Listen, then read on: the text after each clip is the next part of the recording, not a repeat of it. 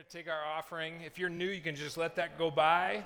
Um, but there's uh, much thanksgiving and gratitude if you're a part of uh, helping to support this church, and uh, we're just so grateful for you uh, being a part of that. Okay.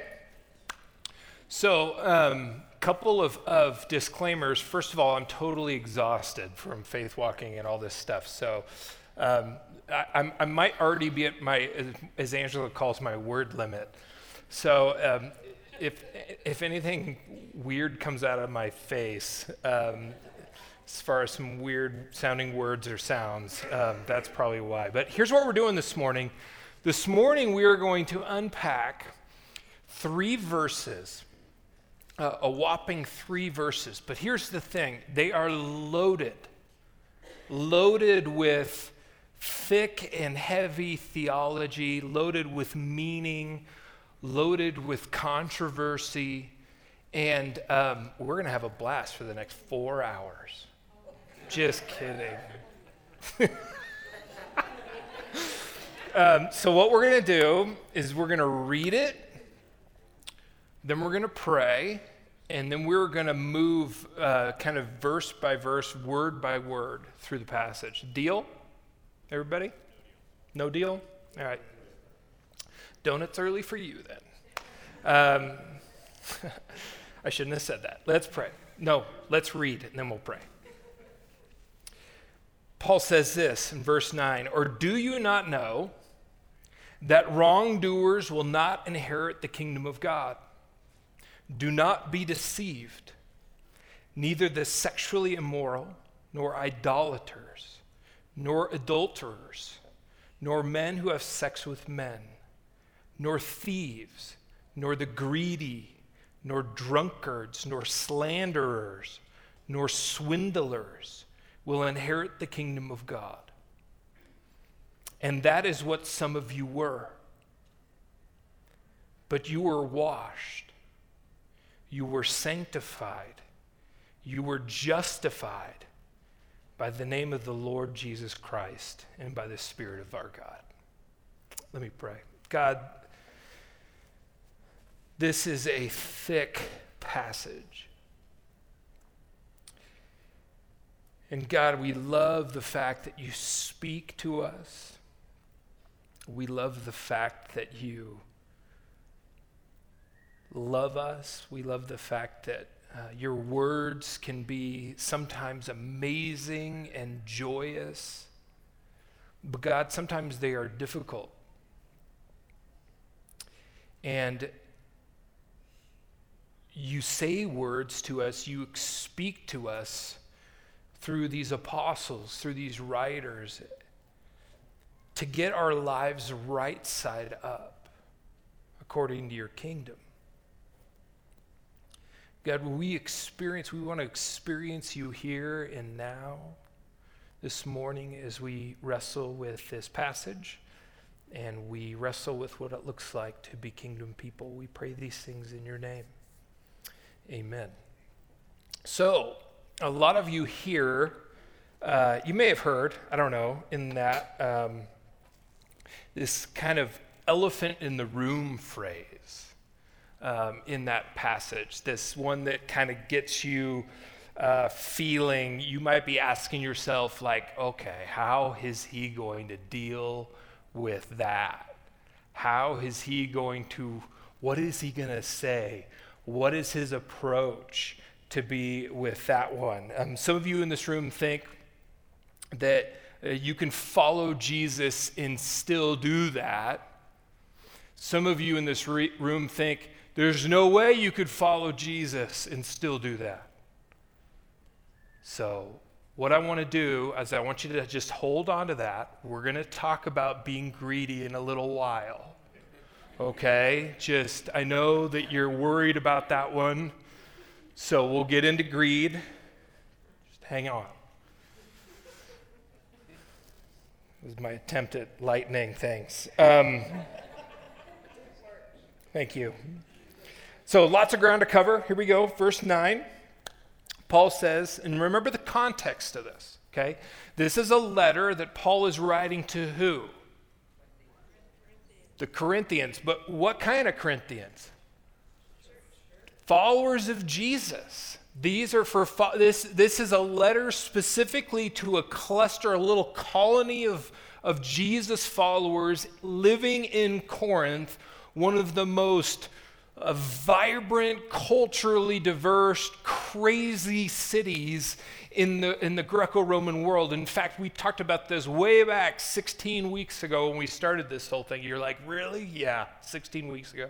Um, that this was a city that was like New York, Las Vegas, and, and Los Angeles all rolled into one. It was a port city. There's idolatry, there's, there's so much uh, crazy cultural practice happening.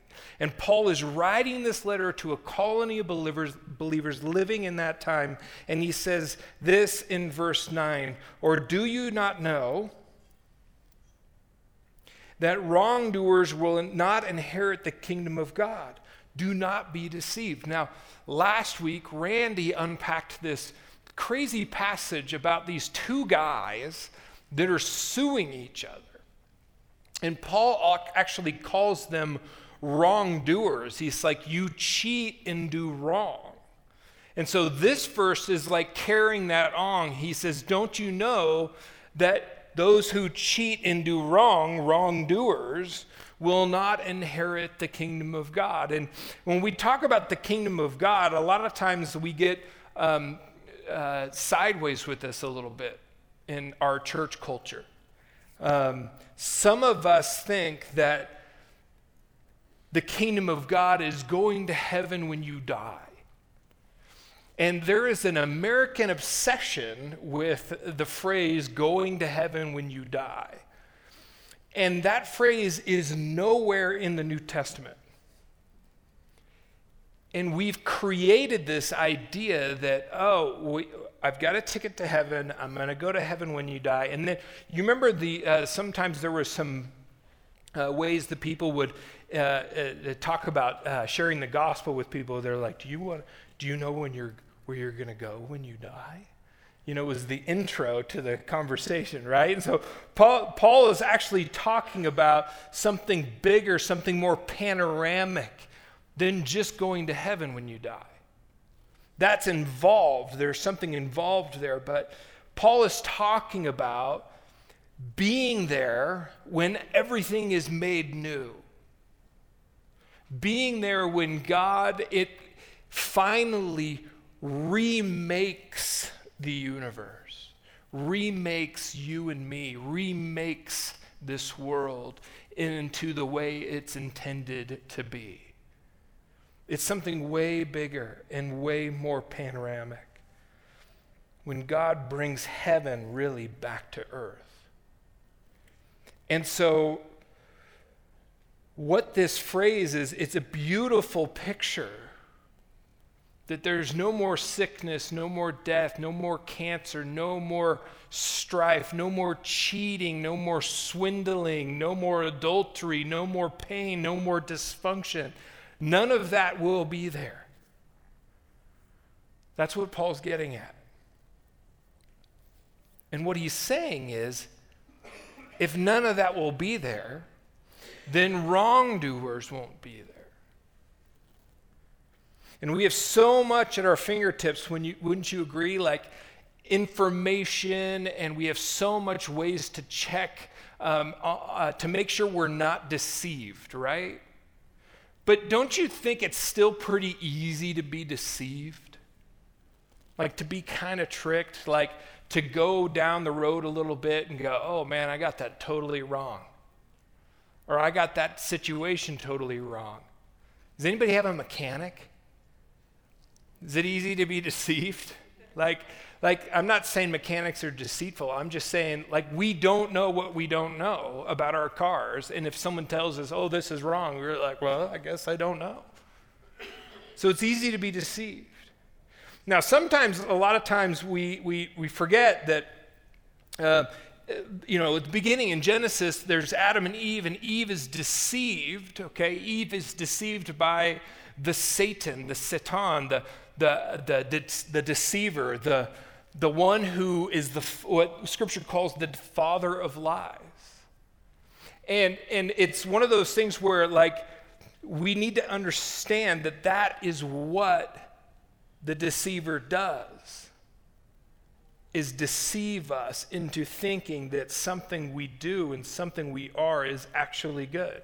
So the most dangerous things aren't like the overt temptation. Like no one in here is like, man, you know, I'm just feeling like doing like a whole bunch of drugs right after like like there's just not like this overt temptation for really sinister things in our lives. It's usually a day after a day after a day a pattern uh, of deceit and lies in our life that lead us down roads right? There's an inertia to the world. There's an inertia to money. There's an inertia to sexuality there's inertia to all this. And, and what Paul is saying, do not be deceived. And we say, yeah, but Oprah says. And Paul says, don't be deceived. Yeah, but my professor says. Yeah, but what does God say? And so Paul proceeds to dump out kind of a, a laundry list of ways people are deceived. Okay? A laundry list of ways of, of lies we tend to buy into. And so he begins, um, he begins with neither the sexually immoral. Now, the word here is a Greek word called porneia. It's where we get the word pornography. Um, and, and it's a junk drawer word, really. It's a junk drawer word that, that includes any and all forms of sexuality outside the context of a marriage between a man and a woman. That's, that's literally what this, I mean, if you track it all through Scripture, that's what that means. In Jewish thought, in the New Testament writings, and next week, we're going to talk about this a little more. Remember, we talked about there's a few weeks here that are PG 13, but so Paul's not talking legally here, he's talking moral, he's talking biblically here. And, and, and it's a, anything outside of that is, is what scripture would call like a cheap parody, like a, a like a twisting. And uh, would you agree that porneia is literally everywhere we go. Like everywhere we go. Um, Netflix and music and advertisement, and, and we're just a society that's just more and more into porneia. Then Paul goes into something else. He says, nor idolaters. And uh, idolatry is the worship of a symbol that represents a spiritual being. And so for some of you in the room, you're probably like, ah, that's really, we really do that here in America? Um, it's just a little bit different. Um, in today's language, I would call it idolatry is when you invent your own spirituality. Like when you pick and choose some things and mix them together. Meaning, when you make God in your own image, the version that you can handle, or the version that you wish, um, or, you, or, the version that, that doesn't require certain things from you. Meaning, you make God into what you want God to be and you think you're worshiping the real, true, living God, but in reality, you're worshiping a false God. And so, temples in Corinth, you had Zeus and Asclepius and Poseidon and Apollo and all these Aphrodite. And idolatry was thriving openly in the world of Corinth. It was just very visible, very known. Today in Denver, when you think about idolatry, the hard part is we've gone from modernity to postmodernity. We've got from secular to, to, to really like a pluralistic society. And, and we, we have a lot of people in, in, that I've known that are sucked into kind of like Eastern religions and, and mixing that, uh, maybe some things of the occult and tarot cards. And, and here's the one I hear all the time I'm spiritual. I am spiritual. So when someone's like, I was, I got my hair cut the other day, and, and, and my favorite, you know, my favorite question. So what do you do for a living? So I'm a nonprofit. No, um, I, I say I, I'm a pastor. That was God mocking me right there. Don't lie to people. Liars don't in, inherit the kingdom. Um, I said, I'm a pastor. And she's like, Oh, that's really great. She's like, I'm spiritual. And uh, it, was, it was like, it was an interesting conversation because then I asked her, it's like, okay, great, that's awesome. Said, and, and you know that I'm going to ask the question I'm going to ask. The question I usually ask when people tell me that is, who are you spiritual with? Because the Holy Spirit, there's many spirits. The Holy Spirit enters your life the moment you follow Jesus, the moment you surrender your life to Jesus, moment the, the death and the resurrection of Jesus like lay hold on your life.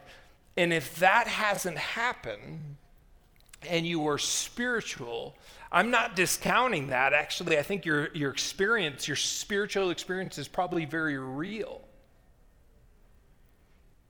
It's just not with the Spirit of the living God, it's with a different spirit. And so there's spiritual idolatry is very alive and, and, and well. Um, do not be deceived by that. Now, the next, next words are nor adulterers. And this one's really easy to understand, right? I mean, people who are married who have sex with people they're not married to. That's pretty straightforward. But what's wild is, is our, our culture is super into this. And it's spreading like cancer. And technology is just making it easier. And I think in the last five to 10 years, it's more and more socially acceptable, it seems like. It just seems like a normal thing. It's like in every Netflix show and every movie, it's just like, oh, yeah. I mean, it's just like it's going to happen eventually, kind of a deal. And maybe it's because I'm sitting on it. I don't know. Is that the deal? Yeah. Maybe I shouldn't sit anymore.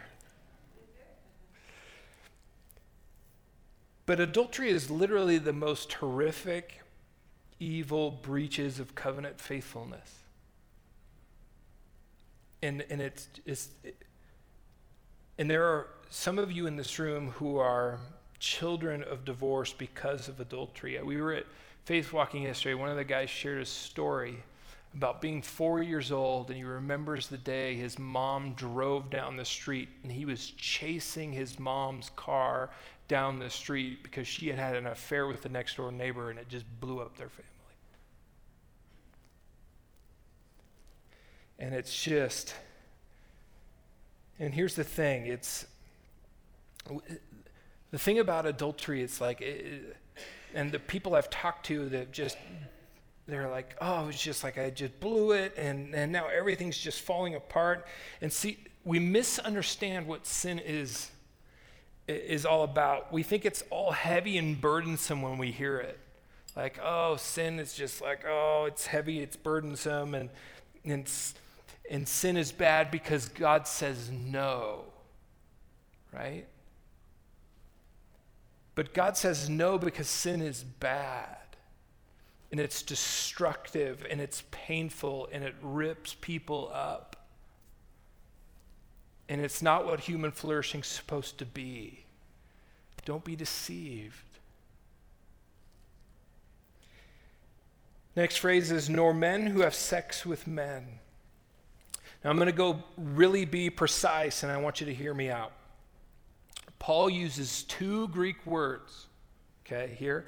Different translations have it different ways, but most of your Bibles collapse these two words into one phrase. And the first word Paul uses actually refers to the active, sorry, the passive partner in a homosexual relationship in Greek. And the second word Paul uses is the active partner in the relationship. Um, and it's a little hard to understand based on culture. But in today's language, we tend to categorize and classify people based on uh, same sex attraction. They're heterosexual, they're homosexual, there are a variety of different categories within uh, that range. In Paul's day, that's not how it was. There was only the distinction between the active and the passive partners. Now, almost all of the time in, Greco, in the Greco Roman world, this relationship, the active and passive partner relationship, the active partner in a homosexual relationship was someone of higher standing in society. And usually the passive partner was of lower standing, and they were doing this for mutual benefit, meaning the person in the relationship who was passive was actually gaining something out of this relationship economically, status, whatever. And pederasty is when older men have sex with young adults and boys, and it was totally consenting in that day, and, and they were doing it for re- reasons of mutual advantage. And I hate to get kind of graphic with all that, but when people tell you, and this is an issue right now, this is kind of a hot button issue, and and I don't want to minimize it. I don't want to make it more complicated and anything like that. In fact, Paul doesn't really make it more complicated and more of an issue here. This is just a string of things, okay? So bear with me.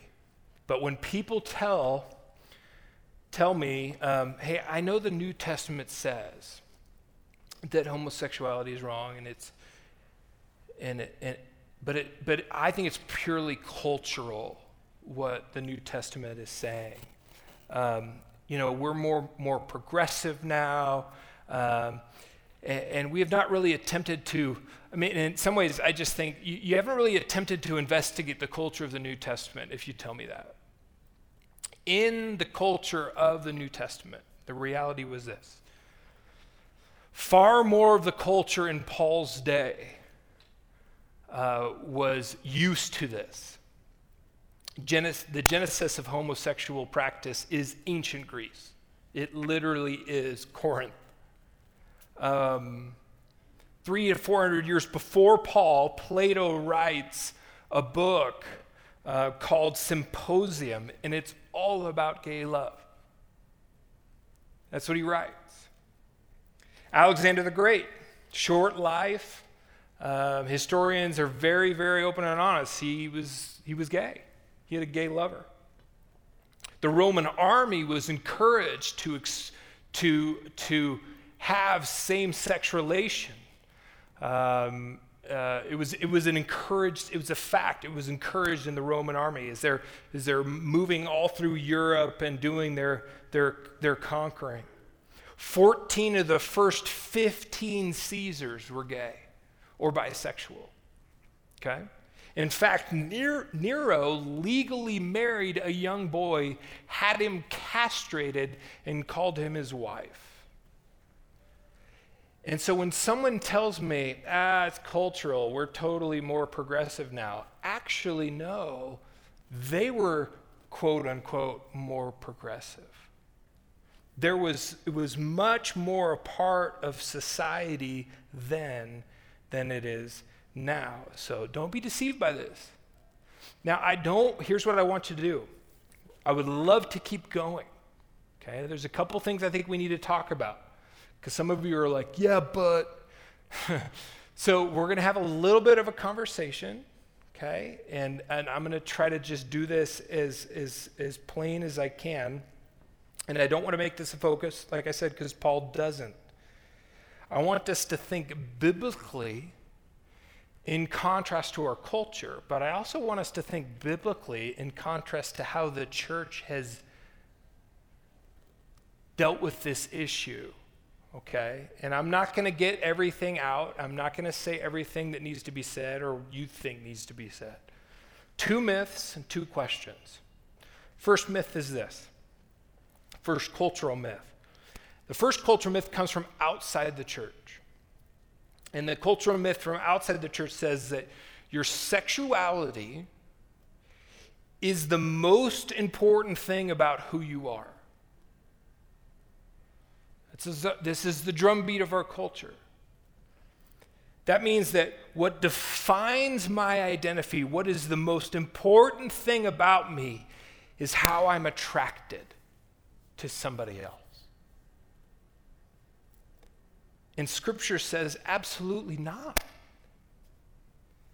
It's absolutely not the most important thing about you. The most important thing, you are, you are made in the image and likeness of the Creator God. You are, you are woven into the fabric of God's, what God wants to be the right plan for this world. He created you, He loves you, He made you for Himself. That is your identity. That's what defines you. Anything outside of that identity is missing God's plan. And so when people say things like, you reject my sec- sexuality, you reject me, I say, no way. No way. That is not what defines you according to the story of God. Cultural myth number, number two comes from inside the church. So buckle up. The myth that comes from inside the church is that God's not happy with porneia, God's not happy with adultery, God's not happy with greed, but he really hates homosexuality.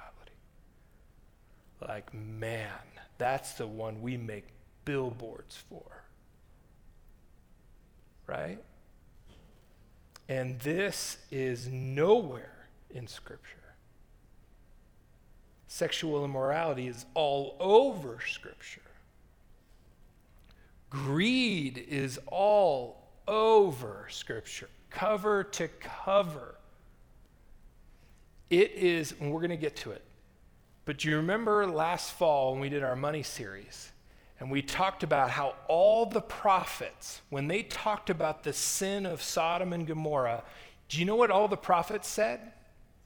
All the prophets said that the sin of Sodom and Gomorrah was hoarding your stuff and not sharing with the poor. And we label sodomy as some sort of a homosexual act when in reality, sodomy is, according to the prophets, keeping your stuff and not helping people who are in need. So, do you remember when I called you all sodomites? That was an awesome day, wasn't it?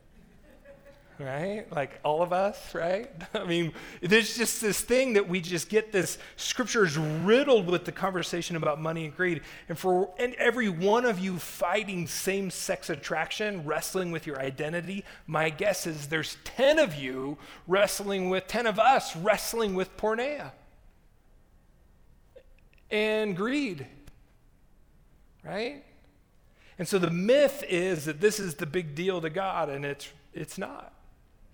It's all rebellion against God. So, two quick questions I hear all the time that are really valid, intelligent questions. First one is Does the Bible teach that homosexuality is a sin? The answer is yes, it seems to, to teach that. And there are days when I have conversations with folks that I wish that wasn't the case. I wrestle, and there's no way around it. And, and from Genesis 2 becoming 1, uh, Mark 10, Jesus quotes Genesis, ruthless in his claim that sex is about one man, one woman for life. First Timothy, Romans 1. I think that's really important, though. I mean, I don't want to get on all that. We don't need to, it's not the main issue. Uh, N.T. Wright, one of my favorite commentators and, and, and just thinkers of, of Scripture holistically, he writes this. I have a couple quotes from him up here. He says, We need to remind ourselves that the entire biblical sexual ethic is deeply counterintuitive. All human beings some of the time, and some human beings most of the time have deep, heartfelt longings for kinds of sexual intimacy or gratification, multiple partners, pornography, whatever, which do not reflect the Creator's best intentions for his human creatures. Intentions through which new wisdom and flourishing will come to birth. Then he finishes here. Sexual restraint is mandatory for all, difficult for most, extremely challenging for some. God is gracious and merciful, but this never means so his creational standards don't really matter after all. I thought that was really powerful. Second question I hear all the time Can someone apprentice Jesus and choose to identify, to choose an identity focused solely on their sexual craving? Can someone be a follower of Jesus and claim their identity is this or that? And, and I say, uh, any more than anyone can uh, really claim to be uh, you know, struggling, you know, like a greedy person and follow Jesus. It's one of those things where, like, here's the question Are you saying I have to choose between my sexuality and following Jesus? And I say, yeah, you have to choose between a lot of things and following Jesus. Way harder than your sexuality, way bigger than your sexuality. One of the most famous sayings of Jesus, repeated all the time in all four Gospels, is if anybody would come after me, they must repent, deny themselves, pick up their cross, and follow me. And to follow Jesus means to deny ourselves.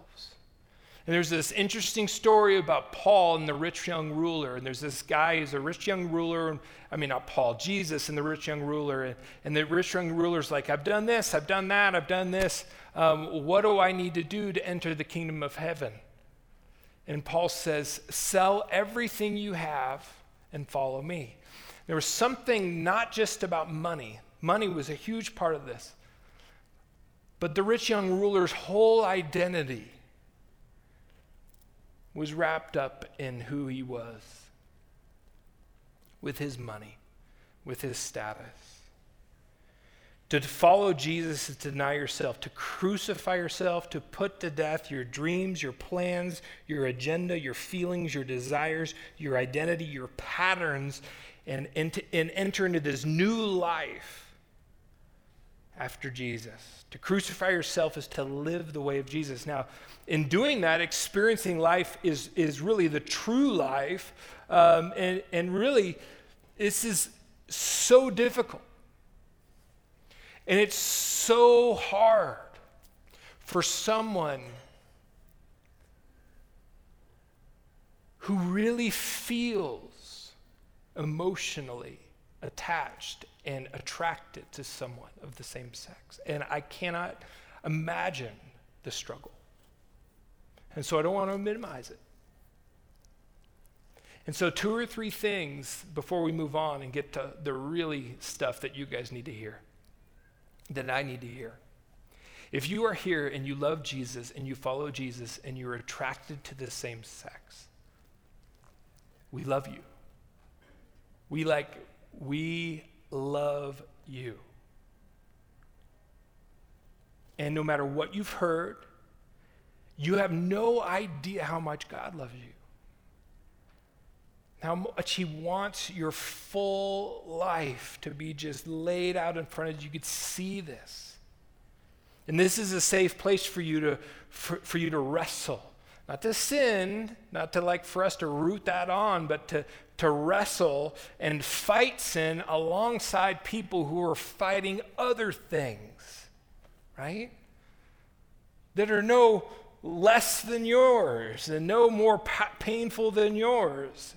We're broken people. This is like a, a, a, hospital environment. We're all broken. God is the, Jesus is the doctor. This is no place for people to plan protests. This is a place for sons and daughters who are adopted into God's family, who are adopted into God's family and household to be a family. Okay? That's what this is. And so, together in love, following Jesus, finding healing, wrestling with all of this stuff together, whatever your struggles are, whatever, whatever your sins are, that's what this is. And so, for some of us in the room, we aren't, um, we're frustrated. Uh, some of you may be mad at me on either end of this, and I'm totally fine with emails from both sides. That's fine. Totally cool with that. Um, the issue, can I just let just end with this? You've heard this before in church. Somebody has told you this before and said, love the sinner, hate the sin. Have you heard that before? Okay. I literally n- never want to hear that from this place. Okay?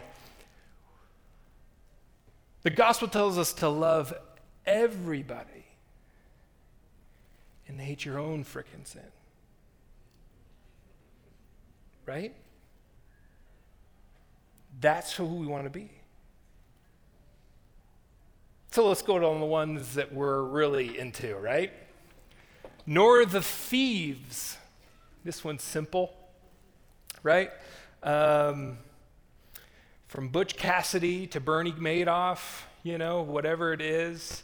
Uh, the next time you think about robbing a bank or downloading a pirated movie, think of this one, right? Um, this is kind of like, um, this is us right here. Nor the greedy. This is my favorite. Really interesting. Greedy people are on the list, okay? Um, greed is mental gluttony, it's ravenous appetite for more. It is what American capitalism is built on. We are consumers. We are trained from little kids to be this, right? You ever heard your kids like rattling off a commercial or they, they can see symbols of, uh, they, they, probably know what McDonald's is before they can read. Um, you know what I'm saying? Like, I'm not saying that's greedy. I'm just saying we're just consumeristically trained. Okay? And so consuming more and more. Greed is totally okay in our society, it's totally okay in the church. It's celebrated. You ever watch the TV churches? It's celebrated. And, and every culture has their blind spot. This one is ours.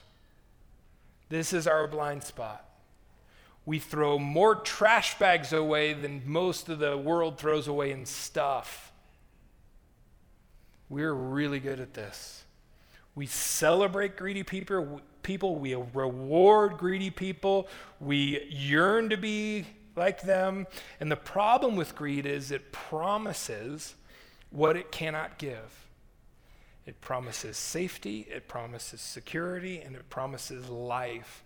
And Jesus says, no, no, no, no. Real life's through me. Real life's crucifying yours. Don't be deceived. Next one's the drunkards. This is perfect for us in Denver because we, we love our, our classification as the biggest per capita beer capital in the world. We're good at it. Word here is mythos, meaning drinking out of control. And it's basically this idea of taking a gift and turning it into a god. Wine, beer. It's like that idea is when you need another drink, when you, when you like physically, mentally need it to check out. And in our culture, it's alcohol, marijuana, escape for you, uh, place you go for comfort, for release of anxiety from your world. The hard part is it's not a clear line. Like, murder's a clear line, right? Is he dead or not, right? Like, yeah, he's dead. Okay, it's murder. Like, this is not a clear line. And it's a tough one. And it's one of those things I remember teaching a lot in high school. And they, kids, whenever we talked about sex, they were like, how far is too far? And it's just like kind of this is like the adult version, right? Of how far is too far? Like, how much should I drink or not? Like, if you're asking that question, it's the wrong question, right? The question is, is like, what does it look like to be, what's the goal? And the goal is holiness. And so, um, if you're hard, having a hard time pronouncing the next drink, you should probably not have another one. You know, like, like maybe you got to figure that out. And so, should I have another drink? Probably not. Usually the answer is no if you're asking, should I have another one? Right? And so I'm not trying to harp on us. I'm just like, that's like an, that's something hard for many of us as we, as we, as we wrestle with that. Well, two more. Nor the slanderers, uh, people who fuel gossip and whispers and backroom conversations. We have a whole industry. We have TV shows for this, right? Like we have whole industries for this. I mean, this might happen a lot at your work and in your in your neighborhood. And like, oh, really? Did you see them? Oh, yeah, so and so moved out. Oh, what's going to happen? You know, like there's just backroom stuff, like conversations and people saying things about people behind their back and in front of their face and whatever, nor the swindlers. Swindlers, right? Um, you swindler. Um, people who cheat others out of money. Uh, this kind of comes along with greed, right? Swindlers are alive and well. Um, Angela and I almost got swindled the other day when we, we got hacked Angela's computer got hacked by a computer and they posed as Microsoft and they're like, you need to call us and give us a code access to your computer. Swindlers, right? Um, Christians can be swindlers, right? TV preachers. I know I'm bagging on TV preachers. I know, like, but I really hate them. So if you're if you're thinking like maybe he's just kind of no, I don't like them. You mean all of them? Kinda. Little bit. My father-in-law used to joke around with me when he found out I was a pastor, um, and he's like, "So when are you getting your own TV show?" He's like, "That's where the real money is, right?" Unfortunately, that's true. Anyhow, so the last part, so he lays out all of these things. I know this is a long sermon, so just hang in there, okay? I promised you coffee and donuts later. He says all of these things. He's like, these people will not, wrongdoers will not enter the kingdom of God. And then he lists out all these things, and then he says this will not inherit the kingdom of God. In English, when you want to put emphasis on something, you underline it, you highlight it, you put quotations next to it. In Greek, you mention it twice, you bookend it. This is really important to Paul. He's trying to make a point. Okay? He says, Or do you not know that wrongdoers will not inherit the kingdom of God? Do not be deceived. Blah, blah, blah, blah, blah, blah, blah, blah. Will not ent- inherit the kingdom of God. He is driving the idea home that people who do wrong will miss out on God's kingdom. And people make two mistakes when they read this. The first one they, they mistake is they explain it away. Paul doesn't really mean that. He's just trying to make a point. He just wants you to have better behavior. He just wants you to change your outside behavior so that you don't get in trouble. Remember, Paul's writing this about two guys who are suing each other who are cheating each other and doing wrong to each other. And they're followers of Jesus, okay? And they're kingdom people. At a bare minimum, he wants them to repent and be scared. And, and it's just like I, this idea of like, we've lost the fear of God. And a lot of people freak out when they hear the fear of the Lord. They're like, it, it really doesn't mean fear, it means reverence. No, it actually does mean fear. Do I need to change should I change this? I'm, I'm just I'm just wondering because it's like totally distracting. He actually means fear. There's other Hebrew words for reverence. So what Paul is saying here is we've lost this. Like, we've lost this. You know, you're ripping people off and you follow Jesus. If you are an adulterous, you're in a, maybe you're in an adulterous relationship and you're here claiming to follow Jesus. He's like, that's wrong. That's messed up. The other mistake people make is this they get so freaked out. They're like, oh no, that's why my car battery didn't went dead. It's because you know I cheated on my taxes. I swindled the government. That's what's you know, and so that you you're walking around with this freaked out, this this idea that God is like going to zap you at any moment kind of a deal. The point is not keeping a list of rules in order to enter the kingdom of God. The point is living as if the kingdom is already here now. Do you see the difference?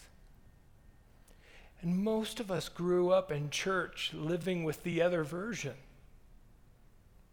And most of us read this passage thinking, oh no,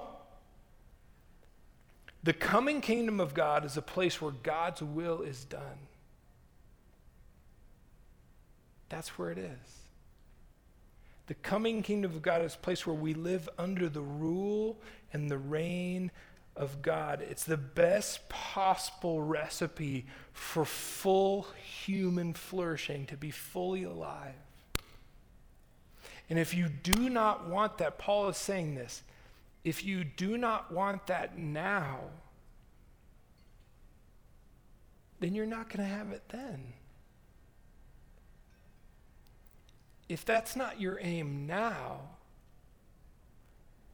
then you're going to miss out on this beautiful thing that's going to happen in the future. The kingdom is a place where people want to live under the rule and reign of God not to live beholden to their, their primal feelings and their urges and their desires. They want to be made new, like future new, now, right now. And it starts here and now. Now, we could just end it there, but the best part is this last verse. It's the crescendo.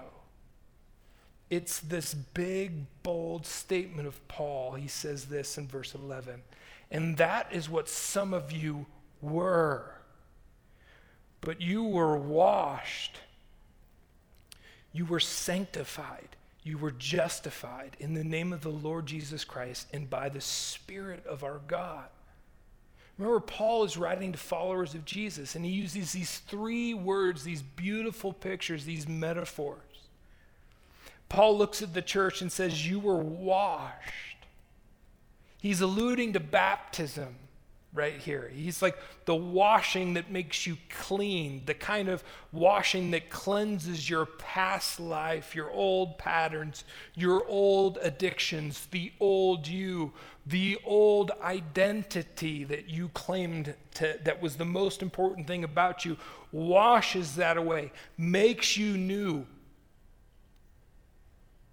that's what baptism is. That's why it's so powerful. You were sanctified, Paul says. This is a big theological term, which basically means the ongoing process by which God restores his image in you. Okay? Now, almost always that word is used in the in the, in the present tense, like it's ongoing. Paul here uses it twice in Corinthians. He uses it twice in the past tense, which is really interesting.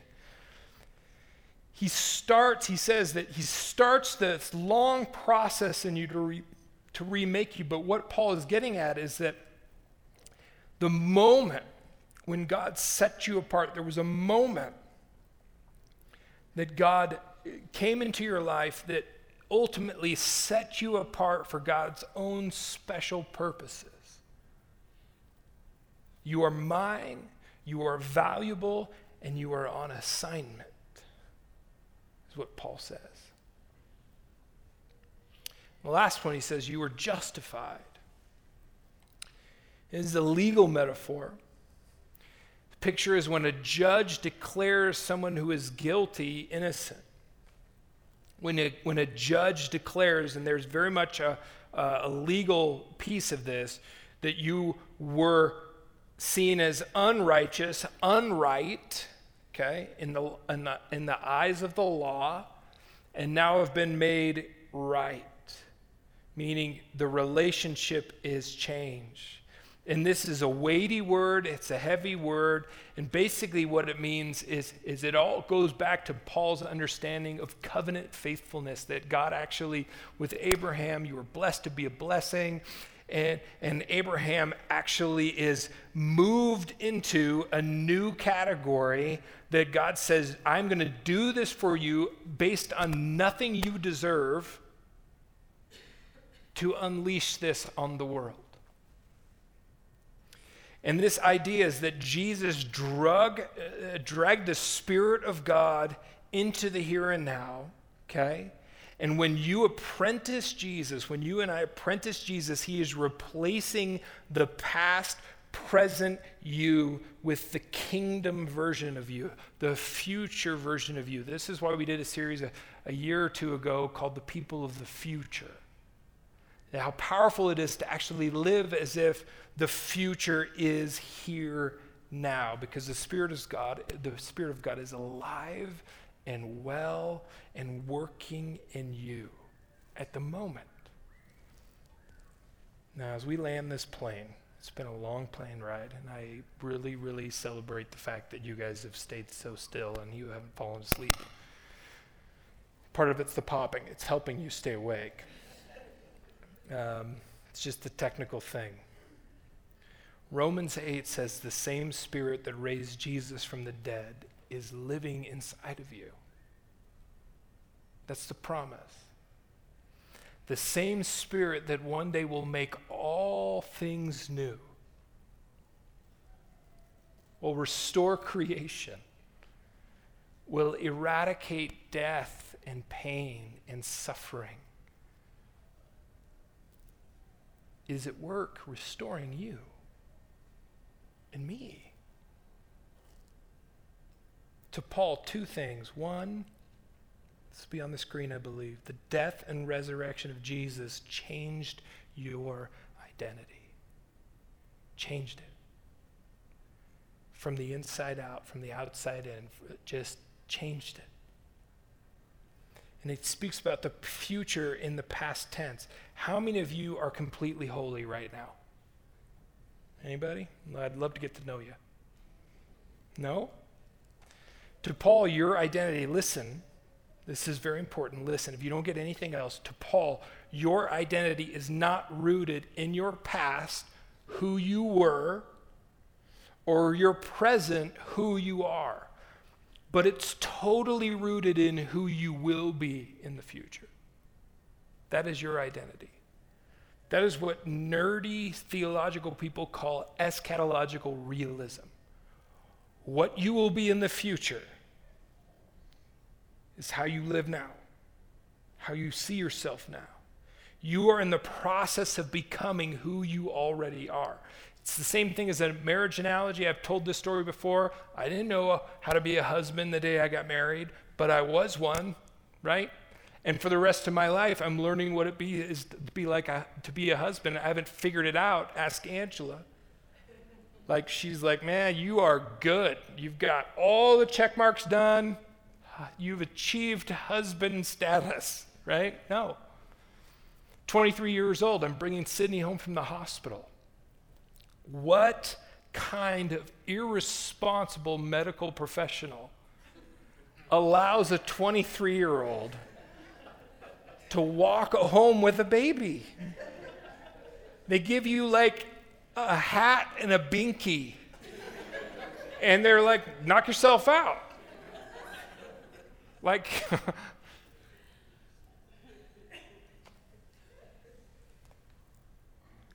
people come up to me, Ryan, I'm, I'm actually an addict.